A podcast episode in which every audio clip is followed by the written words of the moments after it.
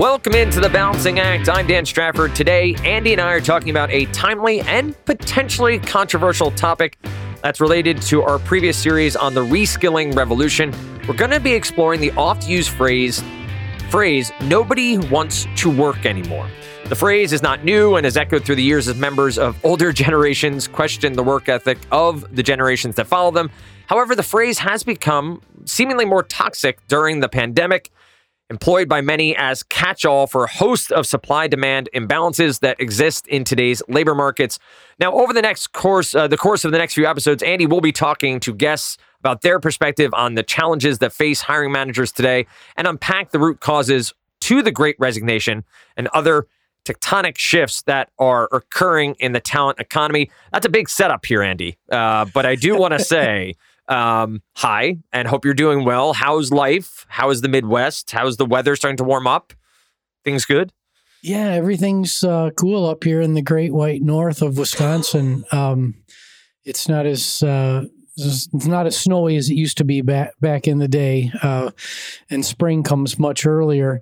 Uh, I had my uh, hip replaced uh, a couple of weeks ago. I'm now today is three weeks in, and I'm All right. a lot more mobile. And the pain that I had uh, that uh, that that that was really killing me before is traded for a different kind of pain, but one that I know I can manage going forward. go. Yeah. There you have it. I think that's great. It's uh, you're now a bionic man, right? You can start. You know, was it the Six Million Dollar Man? Is that what the the show was Yes, many uh, years Steve, ago? Steve Au- Steve Austin. You just need to keep building parts, right, over time. Get get the adamantium from Marvel Universe, and you'll be Wolverine. It'll be fine. You'll be great. Um. Eddie, I, I think this is a phrase that you're spot on. The, the introduction here, it, it's gained momentum, is how the, the the phrase I would use. It seems to be a lot more pervasive in the way it's used and the way it's uh, almost, you know, deployed by certain people. Is the best way I can use it. Uh, why do you think this phrase, though, nobody wants to work anymore, is so unhelpful at a time like we're at right now? Yeah, you know, when I was a young man, uh, as you mentioned at the outset, uh, the generation that came before me had this narrative about my generation. You know, my generation didn't want to work anymore, and so that side of things is kind of constant. Uh, the next generation never works as hard as the generation that comes before it. But but now this phrase has uh, is so black and white, and it's uh, it's so unhelpful because it's just it's you're you're trying to compartmentalize an entire series of talent market challenges all in one phrase Right.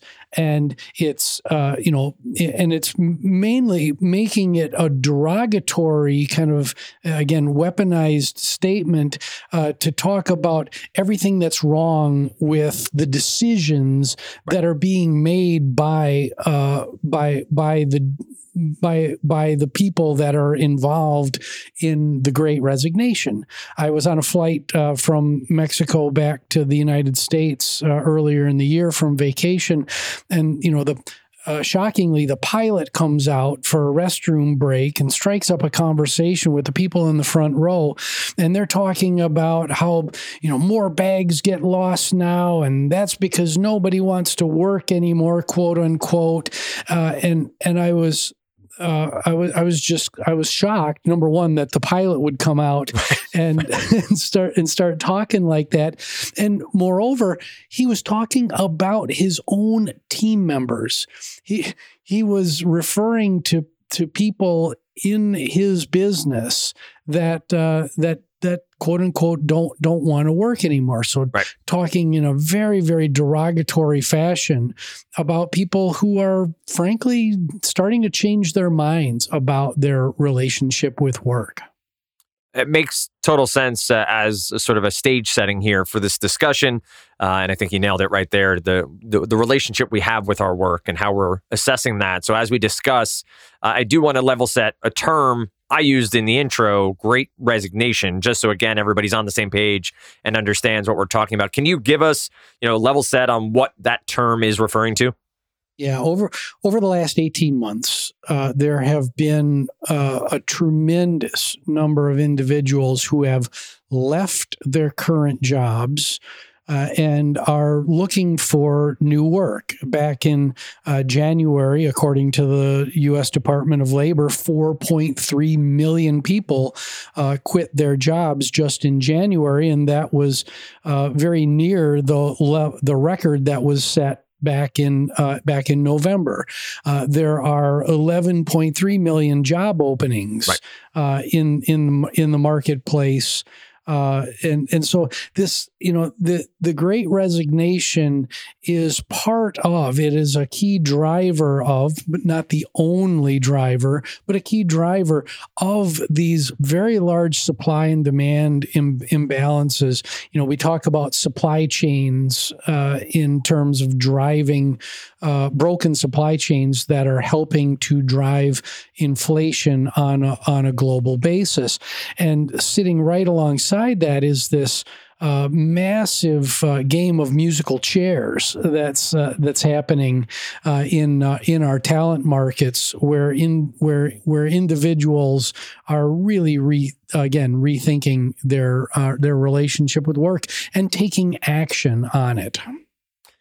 You know, we've you, you've hit on some of these already, but I'm wondering: is there one primary cause, in your viewpoint, of the Great Resignation? What what would that be for the listeners who are trying to really understand what's going on here?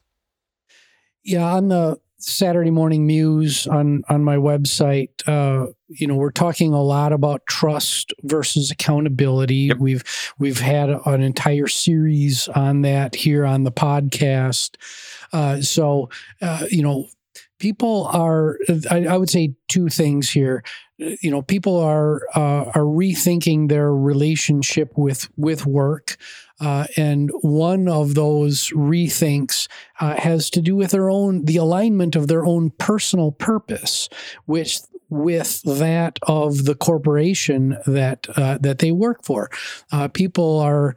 Uh, you know, the pandemic has really the Yep. great awakening, if you will, uh, of of the mindset of, uh, you know, do I really want to put up with that toxic work environment, that boss that has had their thumb on uh, on on everything that I do. I don't have a lot of agency. I don't have a lot of autonomy. Yep. Uh, I'm not making the contribution that I feel that uh, that I that I should be making, and uh, and my personal purpose, what makes me tick, the answer to why I exist, doesn't align with that of the of with that of the company that I'm uh, that that I'm working for. So I kind of minced two things together there, uh, but uh, one is my personal pur- purpose and the alignment of that, and the other is. I, I is the awakening of gosh I've been putting up with work Yeah. that is and and toxic work environments uh, and I'm I'm I'm exhausted when the day is over because there's not the fit and and fitness and and folks are now willing to take that uh, those leaps that uh, maybe they were not willing to take before. Yep, and understanding of self worth uh, comes a long way, and I think more people have been empowered uh, to to understand themselves more in in relation to work. What's the biggest risk, though, uh, for corporate leaders as they face work rebalance, talent supply, and demand? What what's the risk you see for leaders out there that they really have to assess and understand? Yeah, Th this is uh, uh, simple. Uh, and and probably too black and white. You know, we're Sure. we're complaining about a, a phrase that gets applied in a black and white fashion to a set of very complex issues. Um, but the, what I'm about to say is uh, potentially also in that category. Uh, which is uh, leaders and managers who want things to go back to the way things were Yep. You know we we we hear it all the time uh, in in many circles that we we just want to go back to normal. Completely understandable. Humans abhor change. Uh, human humans uh, hate change. And we've been through so much just gut wrenching change. We've wa- we've watched people die. We've watched, uh, you know, things that we've held dear for uh, for decades just get totally uh, tossed up and jumbled uh, during the pandemic. Uh, so yes, folks don't like change, and I completely understand why a leader or manager would want to you know quickly go back to the way things were because you know hey that's that's comfortable. That that and and it helps more people become and be comfortable. But coming out and hope you know we're moving from pandemic to endemic. There is an, there is a society there is becoming this societal acceptance of this virus is going to we're going to be living with it for an extended period of time. Uh, but the last thing that we should do is imagine that we're all going to go back into the office and we're all going to sit in a cube and we're all going to just go and we're all going to drive 30 minutes back uh, back and forth uh, an hour hour back and forth to work and listen to podcasts in the car and ignore our families, you know, and all all the things that uh, that we were doing before. And to imagine that the world of work is going to be the same is uh, is is just a terrible uh, mindset to to have because the world is not going back to to the to the way it was. It makes so much sense, and uh, clear eyed from my perspective uh, of what's happening to to the way you're talking about it. Um, but I, it is worth such a, a, broader discussion. So I'm really looking forward to the conversations you're, you're going to have to dive into this topic uh, deeper as uh, you go on. Before the show, though, we were talking about the connection between the reskilling revolution and the great resignation. Uh, can you bring the listeners in on that conversation? Yeah, so we've spent a number of episodes talking about the reskilling revolution and the need for alternative pathways in into the world of work. Again, uh, uh, not a a, a, very strong rethink of our relationship with talent and how people become prepared uh, prepared for the, the world of work. Uh, the Great Resignation is this rethink from the individual's uh, side uh, in uh, so you've got corporations uh, thinking about how reskilling needs to happen uh, and and talent management within their organizations. You have individuals through the Great Resignation having very similar uh, conversations with themselves and their families about their relationship uh, with with work. So tying those two things together, or at least some sort of thread between them, I think is uh, is very important. So, as individuals rethink their relationship with work, they should also be uh, taking an inventory of their of their skills uh, and aligning their current skills with right. the with the skills of the future. Because this hot job market is not going to last forever. This ability for an individual to rethink their relationship with work and go out into the the workforce and have eight nine different options or job offers that they that they that they might be able to take. That labor market is going to tighten uh, again over time and it will become uh, not a not the seller's market that it is today but it'll become a buyer's market in the future. And uh, yes, keep continually rethink your relationship with with with work, but simultaneously be thinking about the skills that you have, how you're uh, how you're applying them, and having both a learning and development plan for yourself, and then uh, obviously as uh, as a leader of a business, you know you hear us talking all the time about having of solid learning and development plan for uh, for you as a as a business, a really foundation. You know, it's a foundational part of your business. So just like the the personal and the professional come mm-hmm. together, uh, the the reskilling revolution and the Great Resignation, I think, are are uh, kind of inextricably linked here.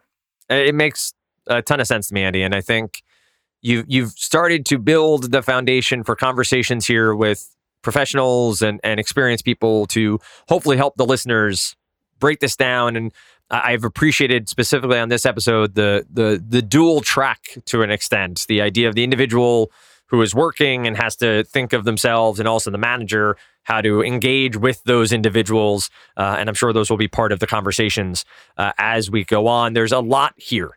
There, there's a. It isn't black and white. Though some advice we may give at times uh, can seem that way, uh, but the the guests I'm sure will bring a lot of expertise and knowledge. Any final words, any things that pop into your head uh, over this conversation that you want to make sure, uh, maybe even people are bringing into those future conversations they'll hear uh, here on the podcast? Yeah. So, uh, two things, and I want to make sure I'm going to ask you. I want to ask yep. you a question uh, before before we drop. So make sure you remind me of that. Um, you bet.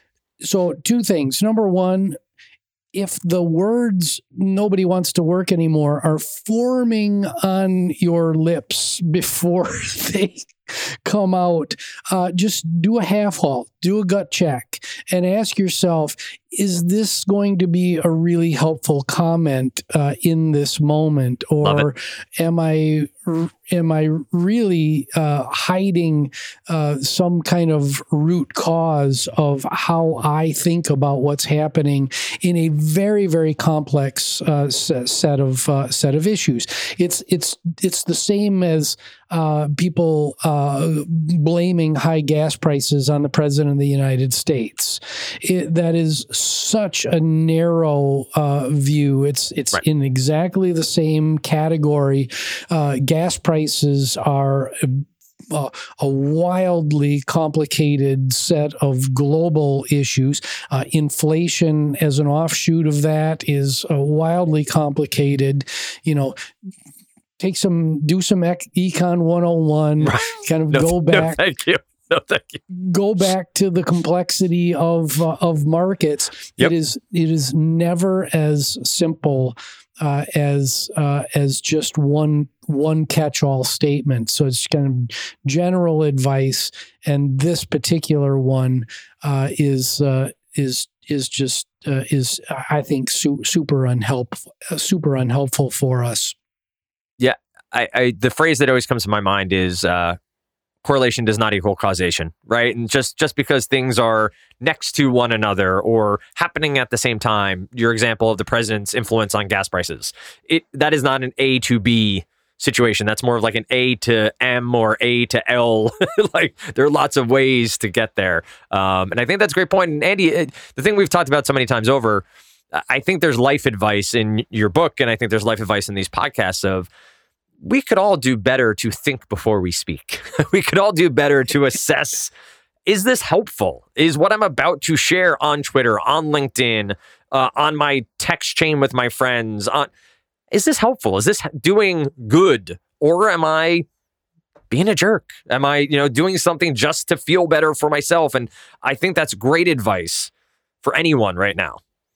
Yeah, I uh, look uh, Twitter and social media generally, but uh, Twitter specifically, everything has to be and and the in the media drives this as well. Everything has to be a headline. Everything has to be boiled down to some pithy, uh, punchy soundbite, and it's just not the the the real world uh, does uh, does does not work that way. So um, you know, I, I, I, I, I, I really think that we need to be much, much more careful uh, with our words. Now, before before we go, yes, sir. What's when when you hear somebody throw out that phrase?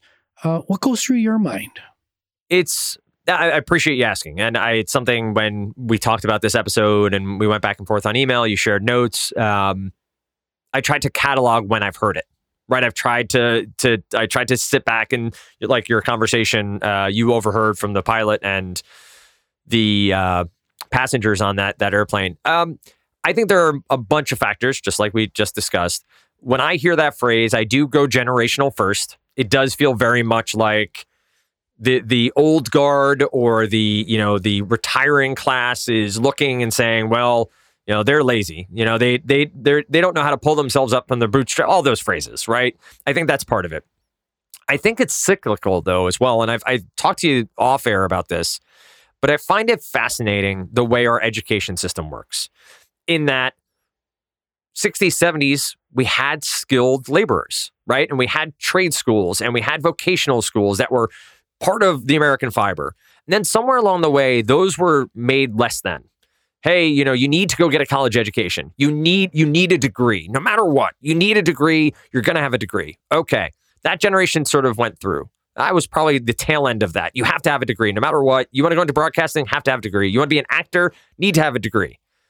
Okay. Now we're you need to have an advanced degree. You need to have a master's. You need to have and so it's this cycle of what the older generation is teaching kids and then they enter the workforce and the older generation is whoa whoa whoa whoa whoa that's not what we meant. We still want you to work hard. We just meant, you know, you need to have some self worth. Oh, I do have self worth. I want to work a job where I care about the outcome. Oh, sure. Yeah, all of us would love that. So it, it's just th- these cycles that I think are, are perpetuating themselves. I think there are tons of people out there who have, to your point, have reassessed their careers and said, "Hey, I I don't like this." I yeah, and I and I have the opportunity to say no.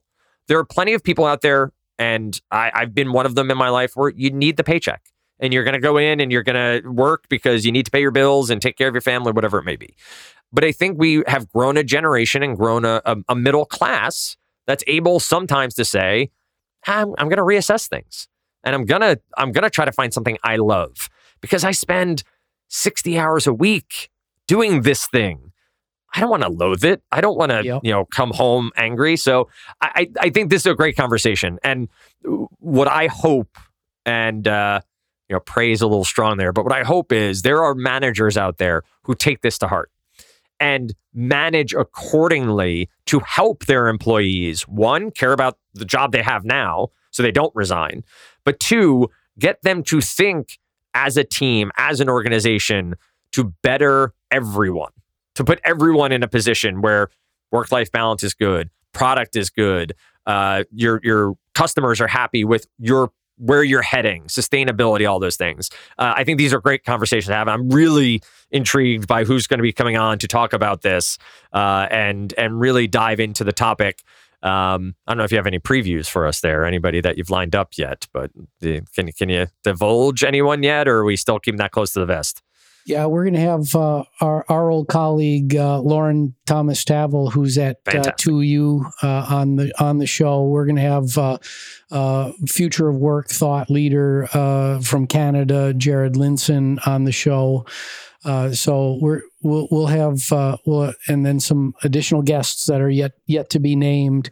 Uh, but be, before you do the outro, there was that yeah. there was a second uh, piece of advice that I wanted to give. Yes, please. And uh, and and that is that the labor markets, although this is a seller's uh, mm-hmm. market for talent uh, right now, and we are thinking, rethinking our relationship with work, we do want high trust, high accountability uh, environments.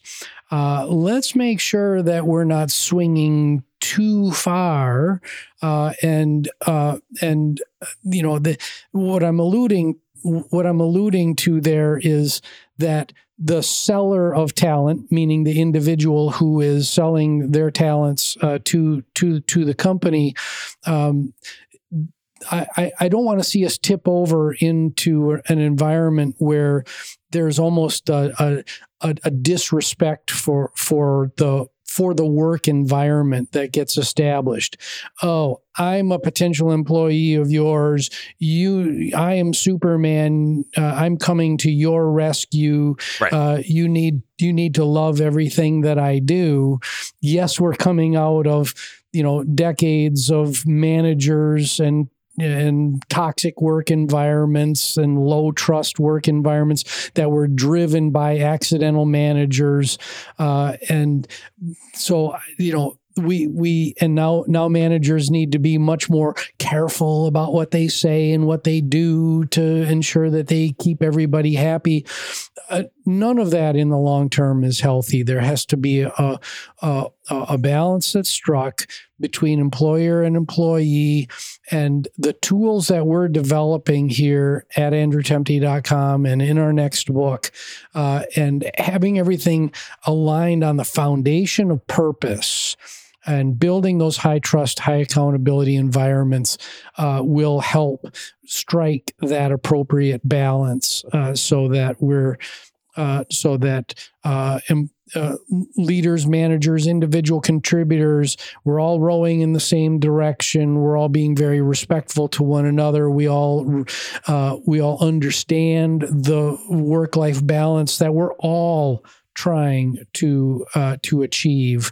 So uh, so to swing to come out of this and swing all the way to the other side where the employees have all the power and uh, and you know management is terrible and you know let's uh, let you know let's uh, let's make management feel bad about being managers.